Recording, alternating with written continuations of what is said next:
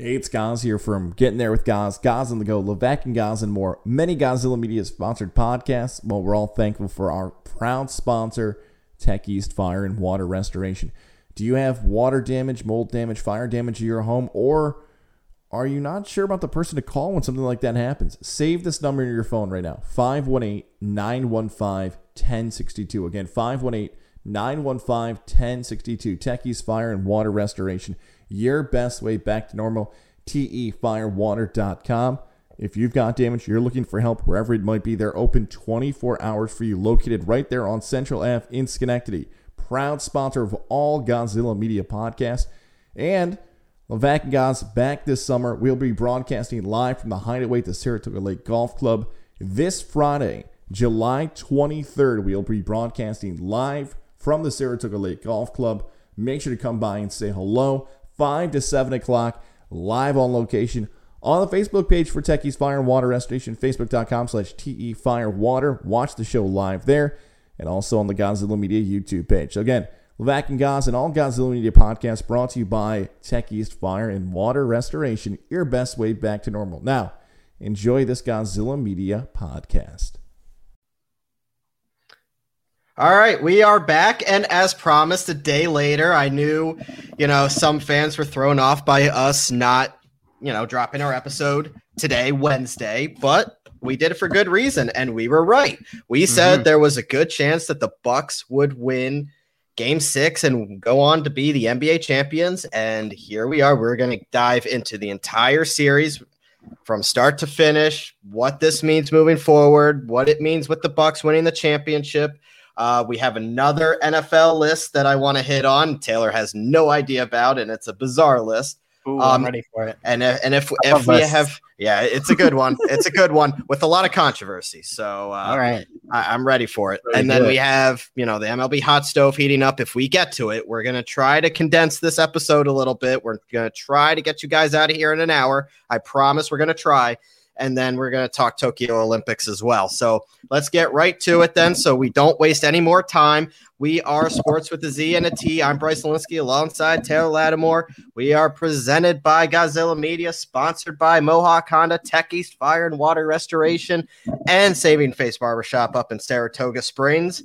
Taylor, what a hell of a game six we had last night. Obviously, the Bucks winning mm-hmm. one oh five to ninety-eight, winning the N B A championship title. And I like our little headline, bucking the trend, because it's that small market team, right? It's not the LeBron James of the world. It's not Kevin Durant. It's not the Warriors. It's not the Lakers. It's not the Heat. It's not the Cavs. It's a team that hasn't won a title since nineteen seventy-one in mm-hmm. the Milwaukee Bucks. And I mean, Giannis, absolute monster game to finish off this series with his first reign, fifty points, fourteen boards, five blocks, uh, um, seventeen of nineteen from the free throw line. Mm-hmm. Uh, take note, Ben. That's what good players do.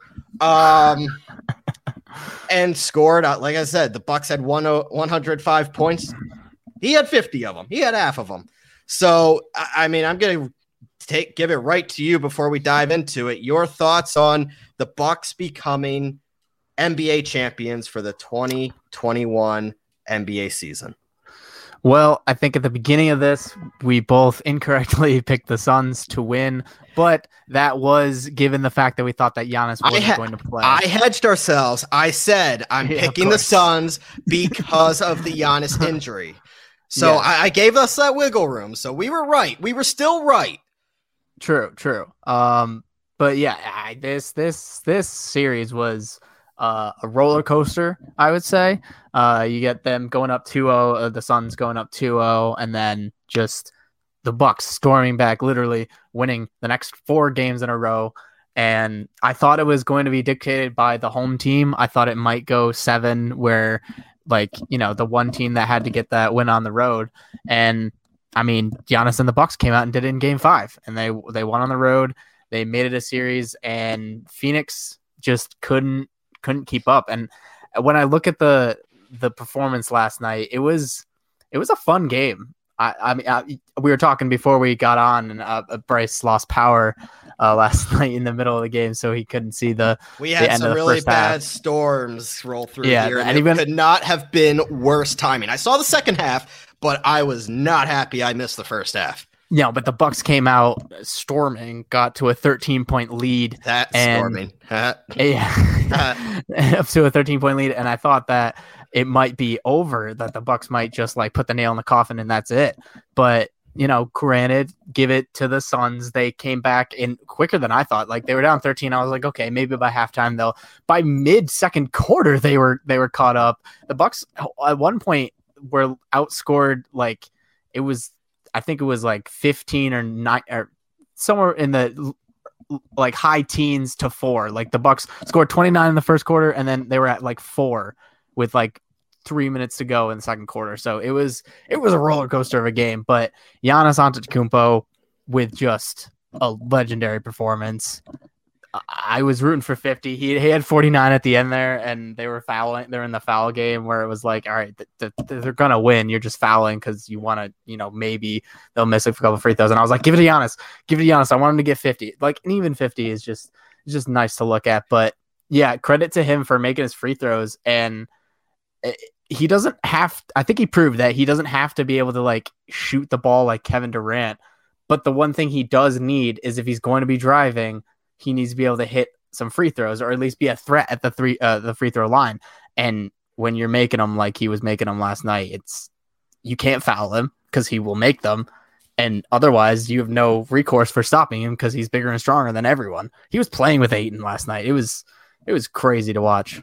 And you mentioned it was a roller coaster game six. It was really a roller coaster series, right? I mean, sure. the, Buc- the Bucks fell behind two oh in the series, and we were talking, well, gee, the Suns look unbeatable.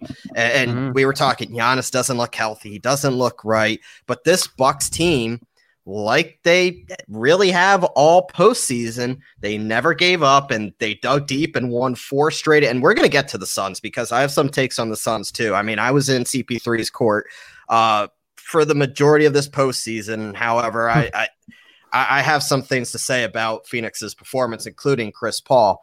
Um, but as the Bucks did all season, and as Giannis did, they they just stormed back and were resilient. And the two-time M V P finished the game with one of the most impressive performances. I, I I can, I, I mean, th- there's obviously some legendary N B A Finals performances. You could go with LeBron, for example. Mm-hmm. You could go with some of the Jordan ones. You could go with a Kyrie. Shaq.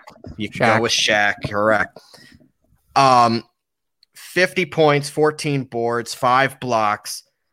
As a result of his performance consistently, and we talked about this throughout the N B A Finals, how good and how historic of a performance he was putting on.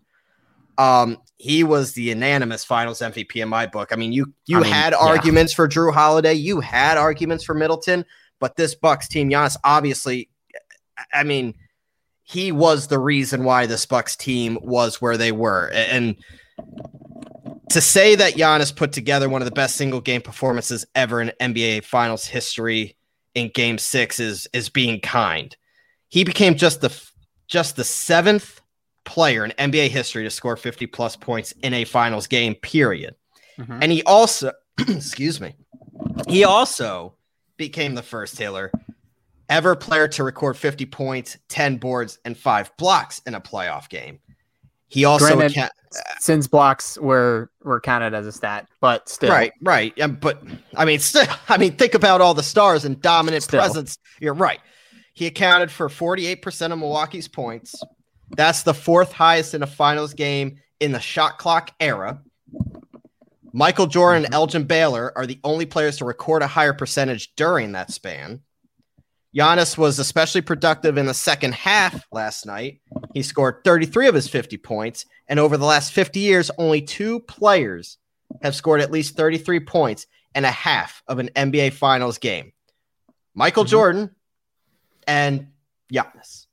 He so, scored twenty points just in the third quarter. Not not bad company for the now very impressive resume and just stellar performance for Giannis Antetokounmpo, a well-deserved M V P. And it's really one of those things now. And we're, like I said, we're going to get to the Suns because I, I want to talk about the Suns as well. But obviously we need to give the Bucks their due. We have time to do everything. Um, I want to bring up this conversation. And it's an interesting conversation that I've heard across a lot of a lot of platforms. And I think it's a it's a serious conversation now. We always considered Giannis to be a superstar, but we never put him in the biggest names of names, right? We never we never had him in the same category as a LeBron or a K D or a Steph. He was more in that mix with a Harden, a Westbrook, a Lillard. He he wasn't one of the, the best. But now, when you look at what Giannis did in the market that he did, granted, Milwaukee is not, I mean, you could say maybe now that it is, but Milwaukee was never considered a big market, and everybody re- kind of raised an eyebrow when he came back after signing that Supermax deal, came back and claimed that there was unfinished business. You kind of knew he was wired differently. And for a league with an ever-expanding international focus, with the bundle of physical attributes and skills, big, punishing defenders, someone that's going to attack the rim, is it time to put Giannis as the poster boy of the N B A? Um, it's getting close. I don't know if I can say that because LeBron's on his way out.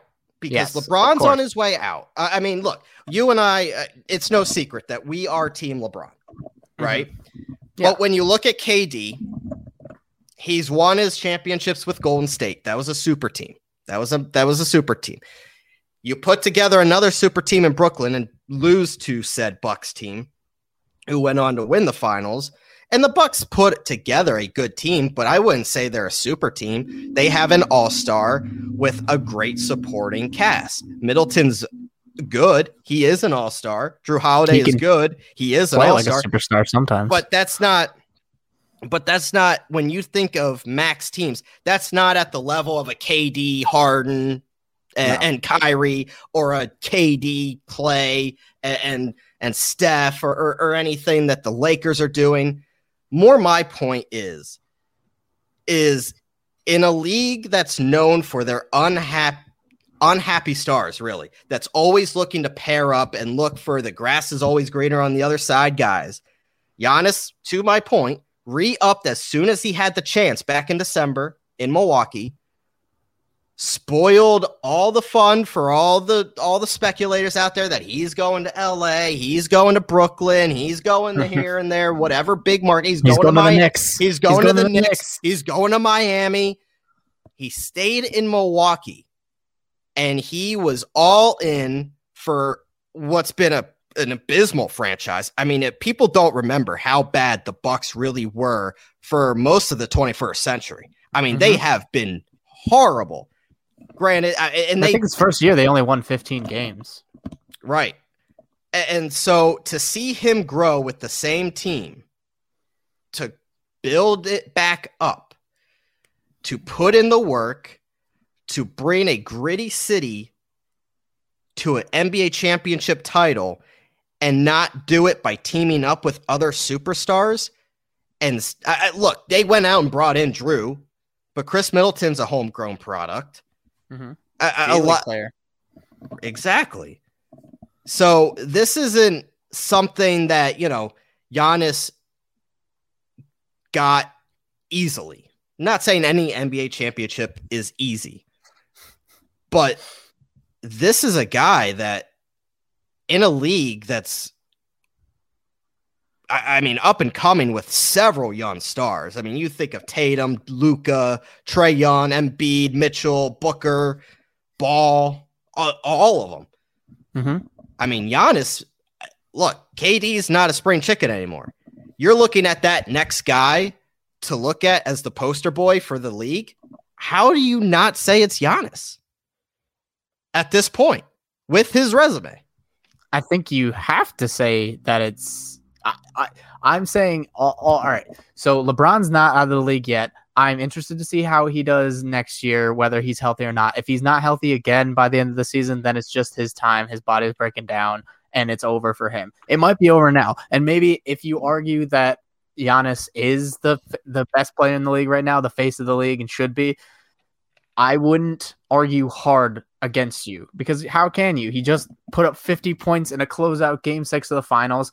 His worst game was the first game, which he was coming off an injury, where he had twenty points and seventeen rebounds to go along with four assists. And then he just followed that up with, oh, I don't know, two back-to-back forty-point games, then a twenty-six, fourteen, thirty-two, nine, and then close it off with fifty, fourteen, and five blocks, and doing things that have never been done before. And so, yeah. And the guy is twenty-six. He's like my age. He's a year older because he turns twenty-seven this year, but he's he's literally my age. Yeah, exactly. And so, like, he has so much left, and you never know what's going to happen. Now, let's I don't want to be that guy, but I will throw in the caveat of, you know, he did not beat a full strength Nets team. And, you know, there was other teams that may have, the Clippers, who had Kawhi injured. So you never know, like, come next year, can he repeat? Can if he get the, close? If the Sixers had a comparable point guard. Yes, exactly. If the Sixers get Damian Lillard or whatever the hell happens over the summer. But um, the, the point is, I don't know if he makes it in a year where everyone's healthy, but that's not how life works. And so he only played who was in front of him, and he demolished them all in the end, and he came out on top. And so being twenty-six, doing what he's doing, and like playing the way he's playing, I don't see how he can't be the next face of it with guys like Luka. And that I, Luka, I think, is the one who's going to challenge him um, in a in a year or two, you know, that he, he'd well, be my pick for the guy that's coming up next. Well, Luka needs to win a championship before he can be in that conversation. Of and, course. And, and now. But um, Luka hasn't been in the league more than three years. So it's like, he's, he's got a good place to start from. I'll say that. But yeah, Giannis, Giannis is the guy right now. Giannis is the guy going forward until someone takes the crown from him. And if that be the Nets next year, if they're perfectly healthy heading into the playoffs, then we're going to be having this conversation next year where it's like, oh, well, yeah, super teams. Actually, they do win most of the time when they're healthy.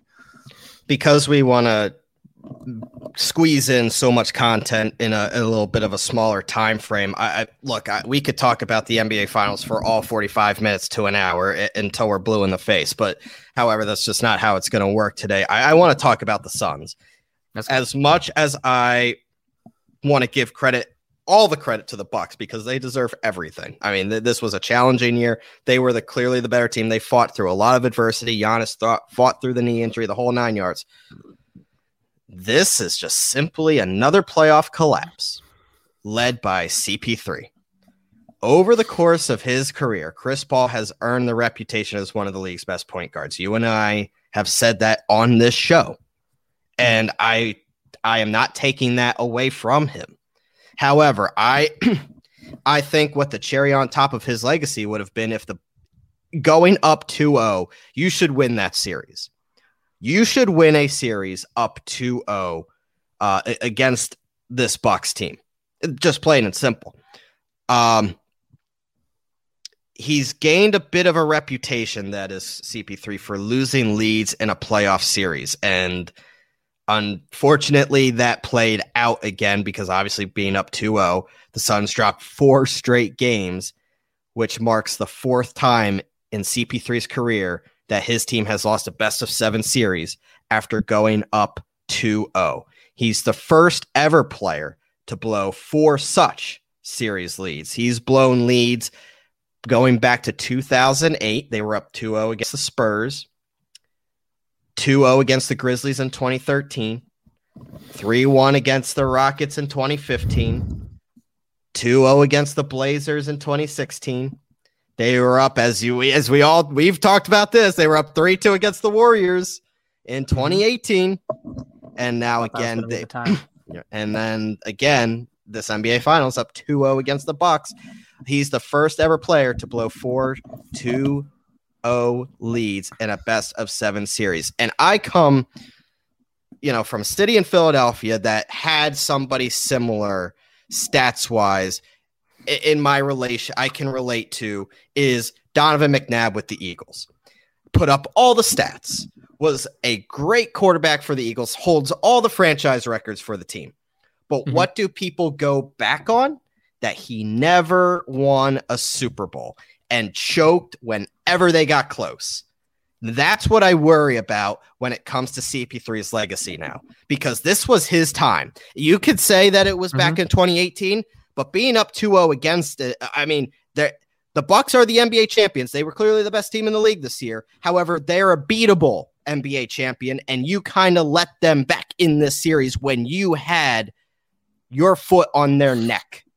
And that, with him entering his seventeenth season next year, I don't know where he's going to be. I don't know if he's going to opt out in Phoenix, but I can almost assure you that Phoenix will not be the representative of the Western Conference in next year's N B A Finals. And I think that's because C P three is going to go chase a ring somewhere, whether that be in L A. I don't, I don't know. We'll see. But he needs to try to capture that elusive championship that is going to haunt his legacy either way. All right. Well, I want to be totally fair. twenty eighteen, I don't think you can hold that against him because he had he the hamstring. Hurt. He, yeah, he got hurt. Yeah. It wasn't him. He wasn't on the court when they missed twenty-seven straight. But he shots. Got hurt in a critical moment. I, I mean, it's look, true. It's I not mean, fair. He, it's he, not fair, but no, you know, but the injuries sometimes, you know, you there's play certain players where it's like, if I look at Anthony Davis, it's like, come on, man, you're you're always injured. Like, is that just your body or is that something you're doing? Like when you're injured that much, you come to a point where you you have to question the at least either the trainers or the routine or your your lifestyle, something. I don't know. Or maybe you just have a frail body. But either way, I'm not really counting twenty eighteen against him. And even this year, I'm not really counting against him because of a couple of reasons. The first reason reason being that it's Chris Paul, the thirty-eight-year-old with a bunch of kids. Like these are kids. These are this is their first playoff series or playoff push. Like Devin Booker's first playoffs, Ayton, Bridges first playoffs, not Crowder's obviously. Um, he was in the finals last year, but that's why it's like Paul and Crowder and, and uh, if we're talking starting lineup, uh, people who were in the finals, only those two. So he's bringing along these kids basically. I mean, they're they're not kids, but I mean Booker's twenty-four years old. He's basically a kid. Um, But I don't think I think of more of a floor raising performance than anything else in this uh this final this playoffs. Like I don't think that he was ever meant to get this far. Like the Suns were good all season, obviously, and that's why they got the number two seed. But even coming into it, like I mean, it, I picked the Lakers. I thought if the Lakers were healthy, and I still believe if the Lakers had been healthy, that they would have beat the Suns. And I predicted them to lose in five. And they made it all the way here. They had some help with the injuries along the way, but I don't really think that it was all Paul's fault. And even watching the game last night, yeah, he missed some shots that were probably shots he should have made. There were some wide open shots like at the foul line that he normally makes. And there was a couple bad turnovers, but you know who I blame the most for this loss last night? Devin Booker. Mm-hmm. He was awful. He was, and he was he, awful outside of the first two games, really. He was eight of twenty-two, zero of seven from three. He was had bad turnovers, six turnovers, and they're all atrocious. Jrue Holiday had him in hell, and he could not figure it out. He could not get out, and the Suns didn't game plan to get him out of it. And he was at minus fifteen, which is just so bad um, for him, at least.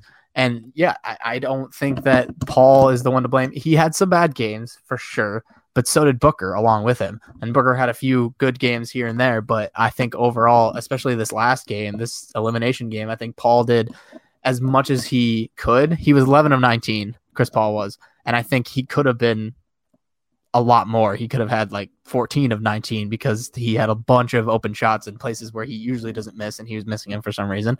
But that doesn't always mean they don't always go down. But eight of twenty-two, yeah, that's bad. oh of seven from three, yeah, that, that's pretty bad. So I, I don't, I think I chalk it up mostly to the Suns not being experienced and Paul trying to lead them. But I do agree with you that this was one of his best chances and maybe his last chance, because I don't think that the Suns in a healthy field would get as far. And I'm assuming it's going to be a healthy field. I really hope that there's not freaking injuries galore next season too. But yeah, I don't, I don't know. I mean, Booker, if he continues to get better, he's only twenty-four. So if by that time he's twenty-six, he's, you know, Giannis superstar status, then maybe. But like, I don't know if Booker's going to go out and win a final or an M V P next year. Like, I don't know if he's that guy. Yeah, it, I mean, look, the Suns enter this offseason with a lot of question marks, and the future of Chris Paul is going to be front and center. I'll say, and then I think on Chris Paul's side, I my bet would be that he goes for whoever's going to give him the most money. I don't know if he's going to ring chase. I think he's just... You know, at this point, if I'm Chris Paul, I'm not chasing any more money. I need to win a ring. I know, but like at this point, if he goes to like a, a Lakers, how much are you going to value the ring that he gets at the end? Um, and, and he's carried by LeBron and A D. So, so when you're looking at what C P three's options are, um, if Paul declines his option, that's an indication a new contract is going to be waiting for him. Um, whether that be from Phoenix or there's a secondary option with a team that has space, I don't know. Uh, we obviously have heard about the Lakers. We have heard about the New York Knicks that project to have more than fifty million dollars in room that can sign him to, say, a three-year deal. Um, with that said, it's not likely that he leaves Phoenix. I, I'd be hard to see that he does leave. However, there's a lot of question marks around the future of Phoenix, and I think with a healthier Western Conference, it's they're simply not going to be the best team next year. And I, I'll, I, I was wrong about them this past year, but I, I don't know. And who knows what experience will do for them? I, I'm not sure, but it just seems to me that this was their chance. They caught lightning in a bottle, except it got. Mm-hmm. I, I mean, the flame was put out a little too soon. Stamped out by Giannis. Yeah. yeah, it was stomped out by Giannis. So, well, I mean, if you look at it, I don't, I don't think. I think if I asked you, who do you think is going to be the top two teams in the Western Conference next year, you're not going to say the Jazz and the Phoenix Suns. No, you're going to say probably the Lakers and maybe a healthy Warriors team. I, yeah, I, I, yeah. I, mean, I am wholeheartedly believe in the Warriors with Clay coming back. If James right. Wiseman is also healthy, right. that team could be nasty. Right. So, uh, and look, the, the landscape changes every single year. We know that. So be on the lookout because, I mean, come August, I believe the offseason starts in August this year. I could be wrong on that, but I think it said July first, August first is like the big day because the, the N B A is trying to catch up to all their, uh, to try to catch up to normal season Um, scheduling after obviously COVID made this year a little bit shortened, and um, we'll have plenty of time to talk N B A offseason. Yeah. But August second is when uh, free agency starts. All right. So, so yeah. yeah, we got about a week and a half or so. Yeah. We'll be hearing, we'll be hearing rumors. I like, am abound. Sure. And, you know, before you know it, Damian Lillard will be a Sixer and all will be good in Bryce land. Uh, so. Uh...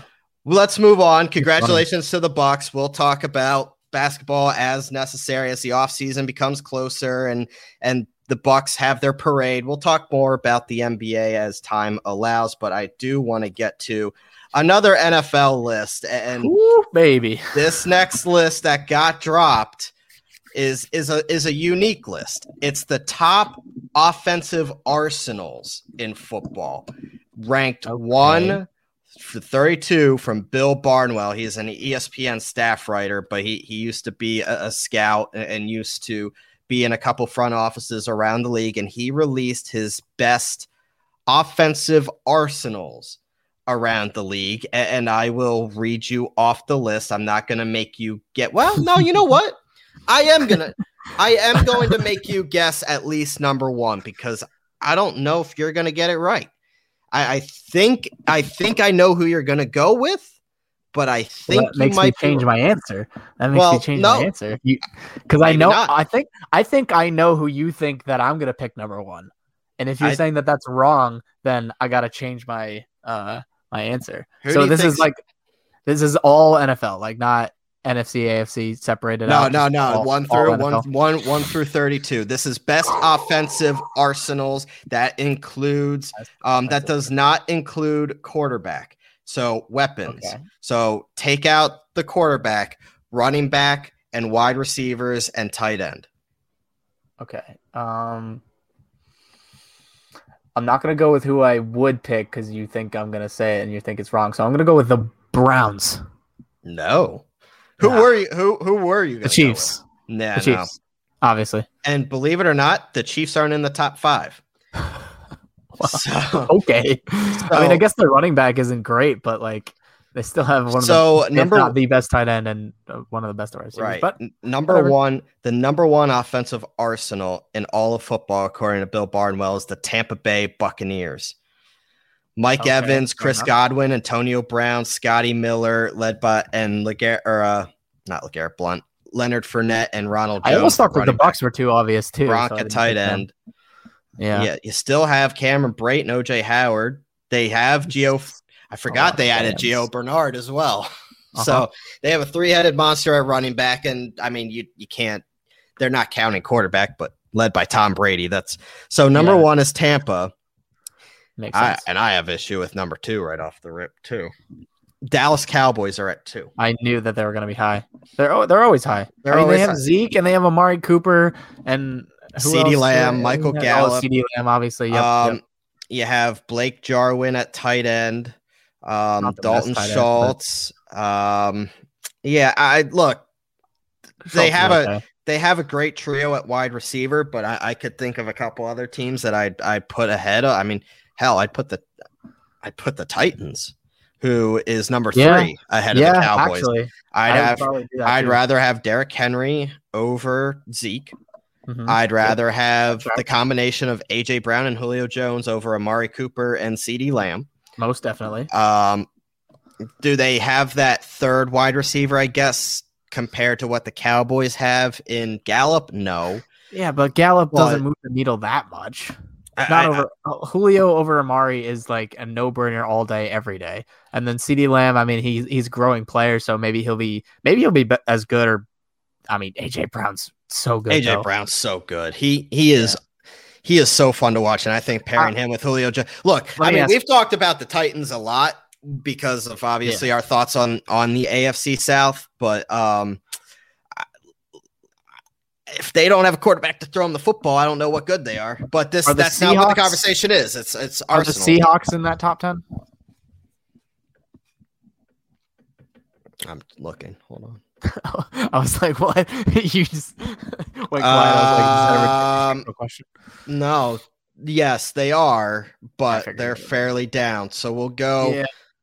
Number four is your your guess. It was the Browns. I mean, and they should be with Chubb and Kareem Hunt. You have Austin Hooper at tight end, and then Landry and O B J. Yet O B J coming off the torn A C L, but that's still a pretty solid, solid core, especially that running back group. I mean, that is just such. That's the best one two punch I think in all of football. Until you know Marlon Mack and Jonathan Taylor, but no, okay. no yeah, yeah, all yeah, right, yeah, we're gonna yeah, move. Yeah. yeah, we're gonna move on now. no, but yeah, you're, you're, you're right. You're right. Uh, Chubb. Chubb and uh, Hunter are, pr- are pretty good. Uh, this one's a little tandem. interesting and kind of made me think, and I don't I, I think they're good, but I don't think they're this good. They have the Vikings at five. And, and that, I, I mean, you have Dalvin Cook at tight end, backed up by Alexander Ham Madison. You have Running Justin Jefferson. You have Justin Jefferson at, tight, or, or at wide receiver and Adam Thielen at wide receiver, but you lost yeah. Kyle Rudolph. Mm-hmm. Uh You don't have Stephon Diggs, obviously, anymore. I give a lot of credit to, to Dalvin Cook being one of the best. Like, they're putting a lot of stock at Dalvin Cook. Absolutely. And and Adam Adam Thielen, I think they like him.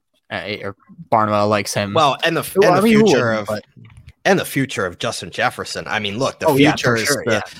the the ceiling is the roof for. He was one of the best the wide receivers Justin last Jefferson. year as as a rookie. So it's like, you know, yeah, he was he was unbelievable, and the Eagles passed up on him for Jalen Reagor. Okay, we're gonna, we're gonna move on. Six is the Chiefs. Six okay. is the Chiefs, and that's obviously led by Tyreek Hill and Travis Kelce.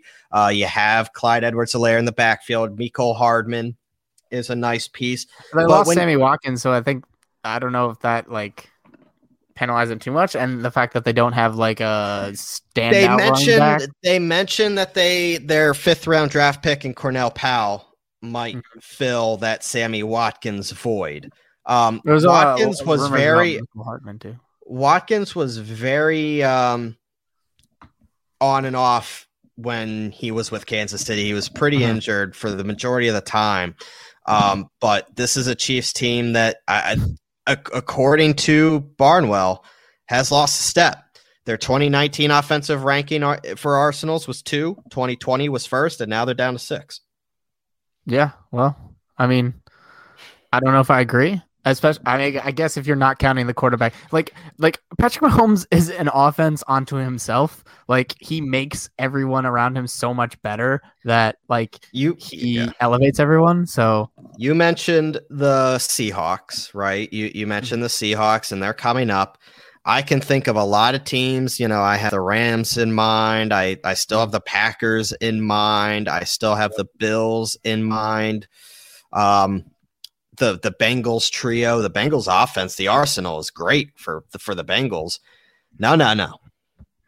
You will not. Ne- I'm going to make you guess this one because you won't. I, I don't think you'll get it. Number seven of offensive arsenals in the N F L per Bill Barnwell. Nobody. I don't think our listeners, unless they've seen the list, is going to guess this. The the Raiders. Nope. Um, I'll give you a hint. N F C. N F C. N F C. Oh, I don't know. It's going to be something weird. Um, Washington. No, no, no. um, give you two more guesses. Give me another hint. Can you give me another hint? Um, uh, try not Cardinals? to be, no, not the Cardinals. I'm trying not to make it too obvious. Um, one of their players is a top five fantasy pick. Uh, um, the, the, in any coherent fantasy league. Uh, I don't know. The Saints? No. Same nah, just, div- just, right division. Just oh, just tell me. Panthers. I thought about that. As soon as you said a top five pick, I was like, Christian McCaffrey. But there's no Look, way. Right. Like, there's no right. way. McCa- McCaffrey is it. McCaffrey is the offense. Robbie Anderson is okay. D J Moore is good. But that's... What else do they have? I mean, you lost Curtis Samuel. How are they the number seven overall offensive arsenal in all of football? I can't even name their tight end. Uh, I can't that's... name a wide receiver outside of Robbie Anderson or D J Moore. You have Sam Darnold, and I get it, quarterback isn't part of the conversation, but what what outside of Christian McCaffrey is likable about the Panthers offense? I'm struggling to figure it out. I... I don't know. I mean, are they giving that much? Their their tight end is Dan Arnold. Oh, Jesus Christ! Yeah, I, I, I don't. I, I wait, but, but who's below them? Tell me who eight, nine, and ten are. Seattle is eight. Okay, no. Buffalo okay, is no. nine. Okay, no. Rams are ten. That now, granted, they just lost Cam Akers, but uh, Cook. Uh, or uh, Robert Woods, Cooper Kupp, Deshaun Jackson, Tyler Higbee, Gerald Everett, Van Jefferson. Yeah, I love the receiving core. I'm a big uh, Cooper Kupp fan. I am he, too. He's done me. He's done me very well in fantasy. Uh, a lot. So Cooper Kupp is. I, Cooper Kupp he's a great slot wide receiver. You Kupp? have. So I'll just. I'll start going through it. Packers at eleven. You have the Niners at twelve, which. I kind of hesitate on that, but I, I guess with Kittle, Mostert, Debo, um, I U is, is like the offensive line like part of it? Or no, no, or no, no. It's no. literally just the weapons. Literally the weapons. Yep. I mean, Bengals are thirteen. The running backs are very. Uh, Bengals are thirteen. Top. The Ravens okay. are fourteen, and I'm looking at all these teams and then comparing them to the Panthers, and I'm like, how? They how? must be.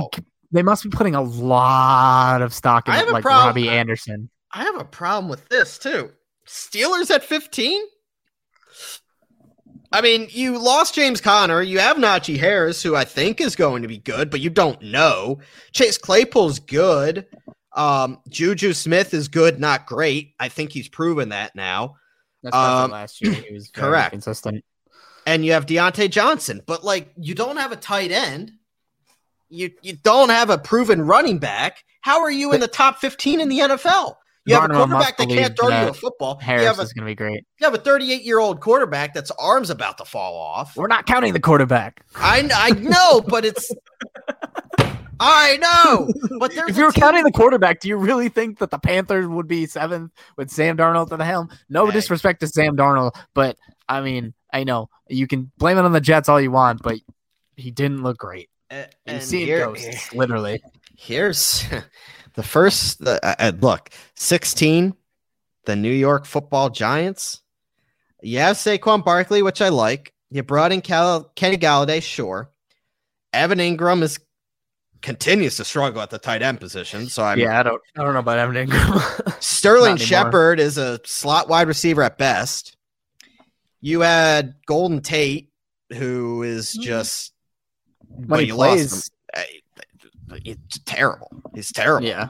Um, Darius Slayton puts up numbers, but not a consistent amount of numbers. You don't know what say. Like, look, I being a Penn Stater and knowing Saquon, he's going to be fine and he's going to be dominant, but you don't know that.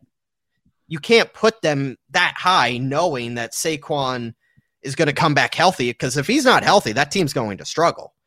So to put them at sixteen, I struggle with. Denver at seventeen, which I think is more, I, they do. They have weapons. You have mm-hmm. Jerry Jeudy, K J Hamler, Cortland Sutton's back from the uh, A C L tear. Uh, Tim Patrick is a nice piece. You have Melvin Gordon in the backfield. They lost Phillip Lindsay, but um, that's still Noah Fant at tight end, who I really like. I like Noah Fant a lot. I like um, Jerry Jeudy a lot, personally. Jerry like Jeudy. Yeah, Jerry Judy's. Yes, he yeah. was also on one of my fantasy teams last year, and he was. I mean, he wasn't amazing, but you give him credit for not having a great quarterback and still putting up numbers. Um, Cardinals are at eighteen, yeah, which that- Deon- DeAndre Hop- Hopkins. You have Chase Edmonds, and you brought in James Conner to kind of spell each other. Uh, you remember they have A J Green now, so mm-hmm. remember that they have. Um, rookie Rondale Moore, who's going to be a speedster for them. Christian Kirk is there as well. Uh, mm-hmm. This is a team that, look, they have the weapons. Kyler, uh, the Cardinals offense never really was the issue last year. It it was that defense. So Cardinals, I, I, I I'm that's about right for me. I, I, I think the Cardinals have a good offense. Um, it's the defense for me that's going to keep me from really putting them anywhere further than where they are. Um, the Saints mm-hmm. are at nineteen with Kamara, Thomas, Emmanuel Sanders, Jared that's, Cook. I feel like that's kind of really low. Like the supporting not cast the is the supporting cast is good. It's the quarterback that yeah, is if you're not question. counting the quarterback. If you're not counting the quarterback, then the Saints should be and, and that's way why I wanted, that's why I wanted to talk about this list, because it just seems all over the place to me. Because uh, I, Kamara is undoubtedly one of the top three to five uh, running backs in the league. There's a couple teams that even look, look, there's a couple teams out here that we haven't talked about yet that I'm pretty aggravated that we haven't talked about yet. Um, and both our teams are on that list. Well, um, I understand why the Colts aren't ranked very high, because their offensive weapons are honestly a little lacking. They could do with a big name or two, but Chargers are twenty. Mm-hmm. Which you have Keenan Allen, Mike Williams, Austin Eckler. We'll see. Really like Eckler, but yeah. Dolphins, you have Will Fuller and Jaylen Waddle. You still have Devontae Parker. You still have Mike Gesicki at tight end. Myles Gaskin seems to be pretty good. Fine at running back. Mm-hmm. so, uh, look, that that's a that's a team that I think is a little low. The Raiders at twenty-two, which I kind of agree with. They're, they, I mean, Josh Jacobs has proven he can't be trusted in a three-down role, which is why they brought in Kenyon Drake. You have mm-hmm. Darren Waller and a whole bunch of disappointment. Ruggs was a disappointment at wide receiver. Um, you have you brought in John Brown, but you lost Aguilar, who actually had a decent year for you. So I really don't know what that Raiders offense is going to be like. Um, the Falcons, I mean, you still have Calvin Ridley and Russell Gage. You still ha- you brought in Kyle Pitts. Mike Davis is your running back now, which is kind of, I it's sneaky. I like it. Um, Falcons offense is a little low for me. Washington is twenty-four. Jacksonville is twenty-five. Chicago's mm-hmm. twenty-six, New England's twenty-seven. Still going. Still going. Colts and the Eagles are twenty-eight and twenty-nine, respectively. Oh, how fitting. I know, how right? fitting. Um, fitting. We're right at the bottom. Look, the Colts, you have T Y still. He's another year older, and he's injured, so I get it. You're, all the so time. You're right. Uh, Paris Campbell's basically lost his first two years for injury. Mm-hmm. Michael Pittman's so a nice himself. piece. He he broke through as the number one receiver last year, but can he carry that in? He's not have, supposed to be a wide receiver. He's one. He's like more of a two, three right. guy, possession guy. You have Jack Doyle and Mo Alley Cox fighting for uh, solid pieces, but nothing crazy. Right. The strength, then, I think, is the running. Their running game. It's Jonathan Taylor and Naheem Hines, right? I mean, and Marlon Mack. The, and Marlon Mack, because he, he's going to be healthy, supposedly, going into this year. So hopefully. You know, now that I look at it, I guess the Colts, I get it, but I still They're think lacking it's a little, offensive weapons. That's for sure. When it comes to, and I guess maybe this is because they're, it's not proven, but, mm-hmm. and it just came out today that Zach Ertz is likely to return to Philly. So you have Dallas Goedert and Zach Ertz at tight end in Philadelphia. You just drafted the Heisman Trophy winner and Devontae Smith. You have Travis Fulgham, who had a nice year, Jalen Reagor, who can't, I mean, maybe they're going off some of the performance of last year, but regular, maybe in another role in a new offense, it's more catered to what he does. He's still an electric player. Greg Ward is a nice supporting cast piece. Then you have Miles Sanders at running back. You brought in uh, Kerryon Johnson. You have Boston mm-hmm. Scott. And, and uh, like I said, they don't count offensive lines, but this is an offense that I said, if it's held back, it's not because of the weapons. It's because of the quarterback.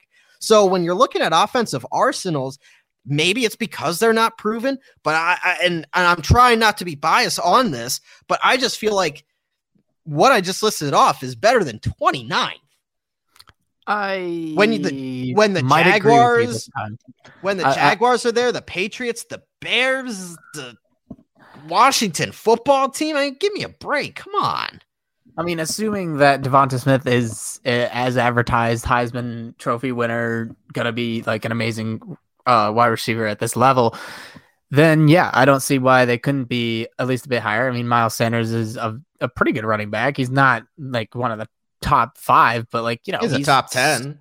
He's he, a top yeah, ten. Yeah, he could, he could be there. He's serviceable. Like, he, you can make an argument for that. And he's, yeah, I mean, I, I could I could see them being higher.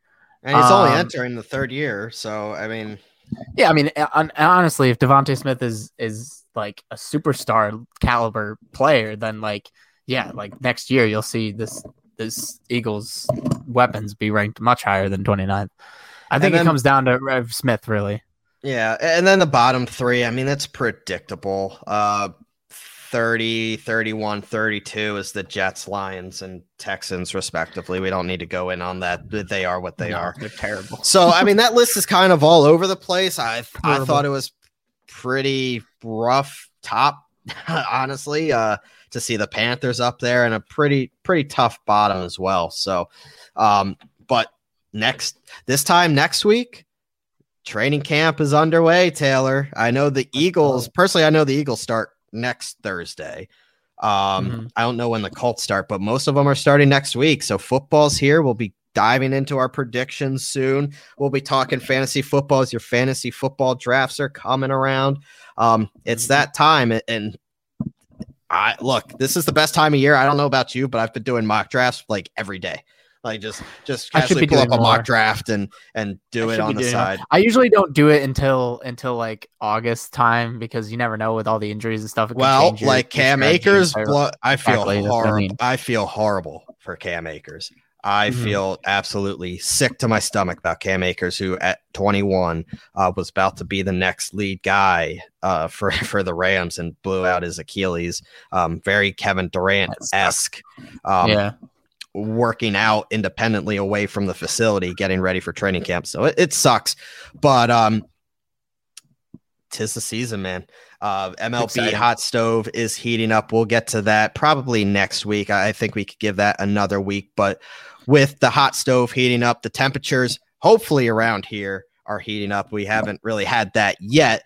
However, when the temperatures are heating up, that means it's summertime, and that means it's trade-in time for your vehicle. It's trade-in season, and every dealer out there right now wants your trade-in.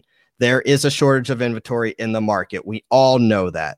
Uh, so when, when you have a car and you're ready to trade it and you're ready to get max value, um, you get the money in your hands, but a lot of these dealers don't have anything for you to buy. Um, go to Mohawk Honda.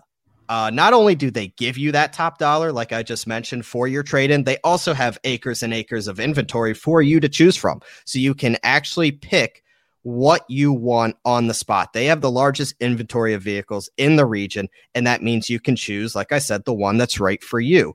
Don't go, I mean, you can go, I'm not stopping you from going to the other dealers to talk about their values, listen to what they have to offer, but go to Mohawk Honda, where they can actually, you know, show you their values, which is value and selection. And more importantly, the value and how you're treated at Mohawk Honda. I say time and time again how great I'm treated there when it comes to a simple service or something um, serious going on with your car. They will go out of their way to cater to you. Don't feel pressured into buying something from another dealer, because that's the best they can do and it feels convenient for you.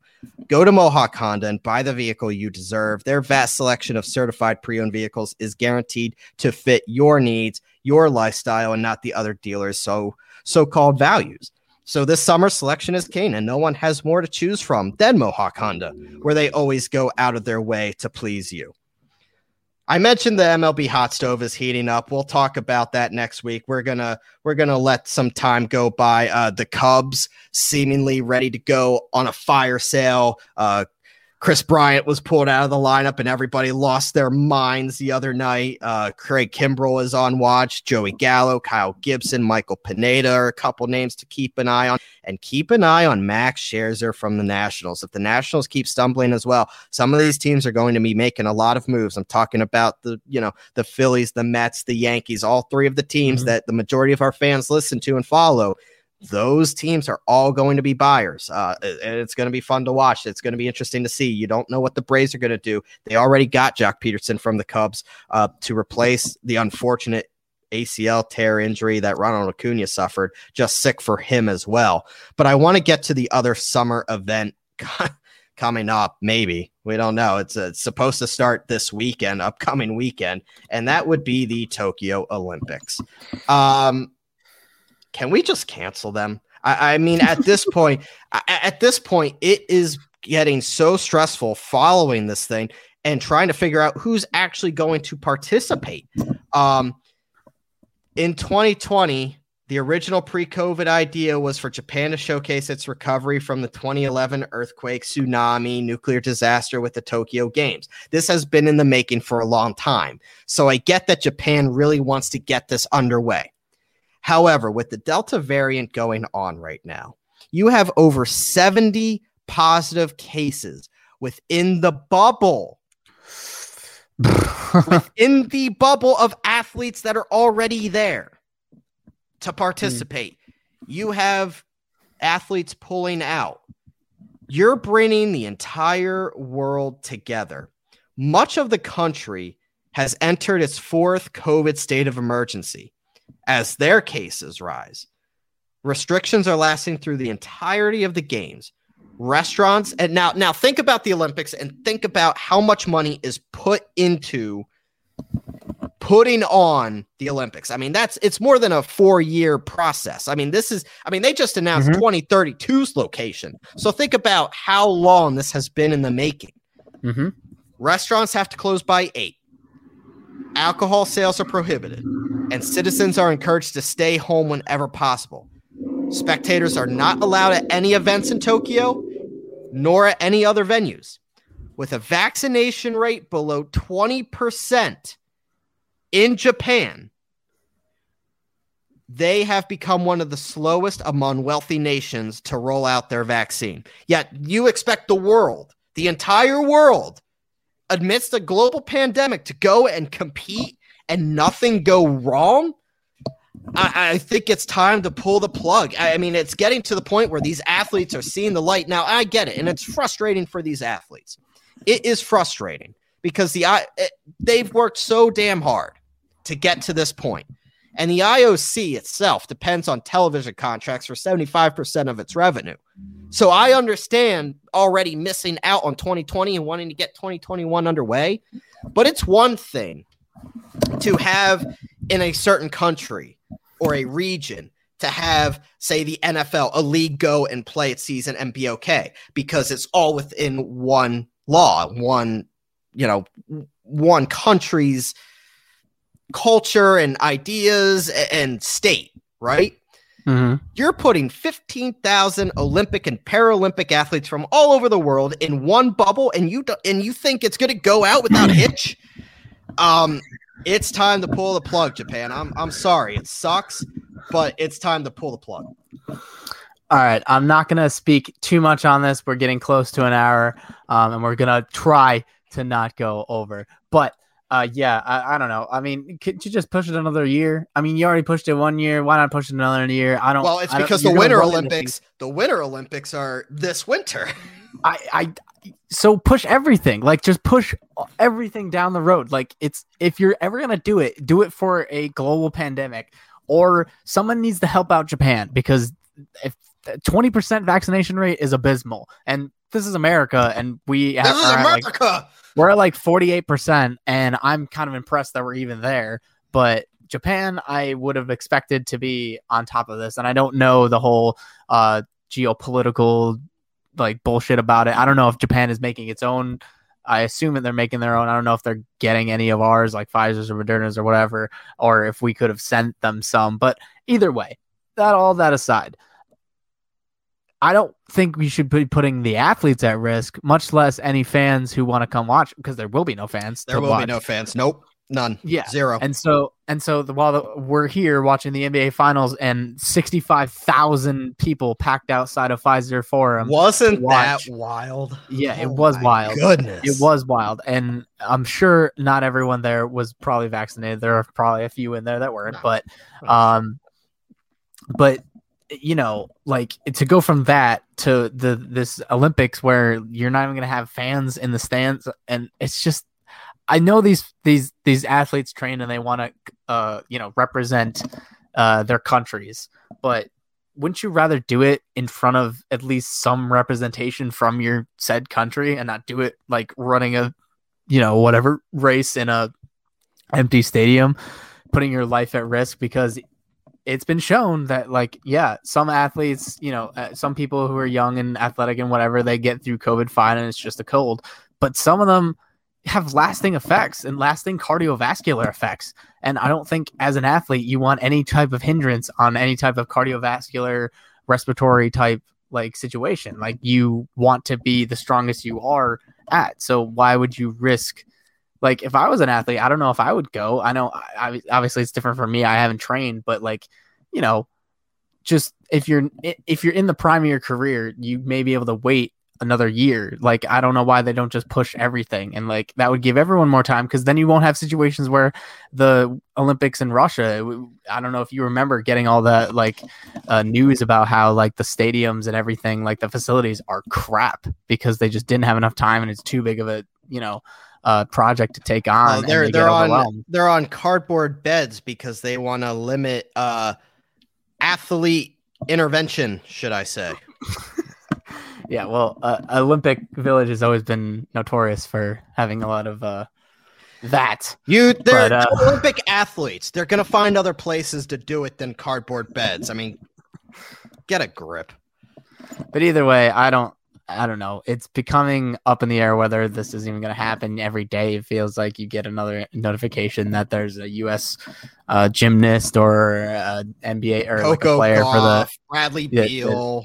The, the Team U S A teams are like either falling out or are calling or you know they're what am I what am I trying to say? They're pulling out of like the games, or they're just getting COVID in general and they're in quarantine now and they can't go, or maybe they can go in like two weeks, but like the games are starting. So I don't know. Speaking this is of, just a mess. Speaking of Tokyo Olympics, and before we leave, uh, we want, you know, we, we mentioned about Team U S A last week, Taylor, very good. You predicted a win. Congratulations. I told you, I told you they were winning. Um, However, and they've won, they've rattled off a couple now. They've they've rattled off a couple. They look better. Um, look, I mean, this is still Team U S A. They're good. They have the best player in the world, and Kevin Durant has a perimeter premier perimeter shooter, and Dame. Uh, you have Tatum and Levine. You have uh, Draymond and Bam. But this is also a flawed team that lacks size. Um, Spain pounded Team U S A on the boards over the weekend. You have JaVale McGee on the team now, which makes me want to throw up that JaVale McGee is representing Team U S A. I mean, come on, we we can't do better than this. Um, along with Keldon Johnson, after obviously, like I said, Beal and Kevin Love bowed out. Um, this team is still a team that lacks chemistry. Um, this is a team that thought they were getting Booker, Middleton, Jrue. Um, I don't know if that's actually going to happen now. Uh, this is a team that it just doesn't feel right. I mean, gone are the days of beating, you know, Nigeria by eighty-three points or, or blasting Australia to the moon. I mean, those are two teams that beat U S A in the exhibitions, as we tackled last week. So if there is a talking point with these Olympics, and there's quickly not becoming many, um, this basketball team will be one of them. Yeah, I I was never truly worried about Team U S A. It should I be. Mean, you should I be. Mean, I, I don't They're think... still not winning convincingly. No, but uh, again, I, I think a lot of that has to do with the, the actual like group stage hasn't started. So let's hold a little back, especially for players who just played in the N B A like playoffs, and they're they're we, they're coming off a couple as, weeks of playing. As long as we don't lose to Iran. Oh, that's... Yeah. Yeah. No, I mean, like I, I'm saying, as long as we have, yeah, as long as we have like Kevin Durant, I think we'll be okay. Sure. But you know, you never know. I mean, the, the, the twenty-third or two thousand three team, didn't expect them to get bronze, but no, nope. yeah, there, and then they did. And then thus we had to have a redeem team. So uh, you know who I'm going to root for. If I can't root for Team U S A, I'm going to root, no, for, root for Luka, because I want Luka. You're so, I want Luka. You're so predictable. I, I could have said Luka that before you that even was, said that. Well, yeah. Obviously if, if it's not us, it's it. It's, you it's get Luka. your, you get your willy wet for Luka. I get it. I, I, I mean, it's okay. I understand. And but, you get um, you really wet for Ben Simmons, and here we are. No, no, I do not. Not anymore. Not, not anymore. anymore. He's dead to me. I will for Dame, though. I will for Dame. For Dame. But, but uh, no. So that's it. We are. We kept it not under an hour, but exactly an hour, hour and an one. hour and one minute. So thank you Close guys enough. for tuning in. Uh, like I said, this will drop on Thursday. Uh, we will be back to our scheduled programming next week. We will air on Wednesdays from here on out, unless otherwise uh, stated, like like we did this week. Um, we tackled a lot. We tackled the Bucks. We tackled the N F L list. Uh, next week, we will definitely look into the M L B hot stove, as the M L B trade deadline is the thirtieth, so keep an eye on that. Keep it locked into our Twitter accounts. As anything breaks, we will bring it out to you. Uh, enjoy. Yep, right below, as Taylor just pointed out, follow the Twitter page at sports underscore podcast. Obviously, sports is with a Z, as well as my and Taylor's personal accounts, which is at Z Bryce twenty-one and at T Lats with two T's and two two S's. Uh, we are. I just didn't one of the S's to a Z, and then it'll be like. I know, I know. I I, I, I probably screwed them up even more, but um.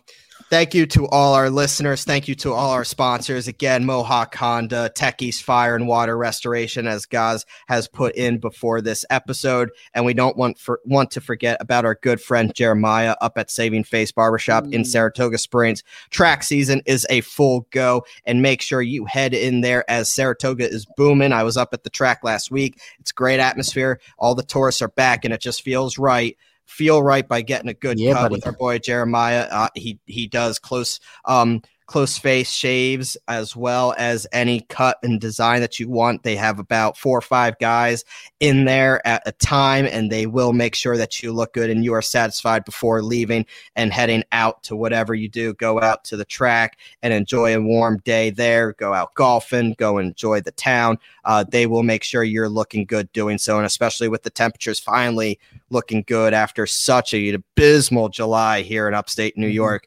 Things are finally turning around, and you want to look good for that. So check out Jeremiah off exit thirteen N N S, depending on where you're going. You can get on both and head over there and check them out and get a good cut. Thank you, as always, for tuning in. For Taylor, I am Bryce. We are Sports with a Z and a T, and we will catch you next week. See ya.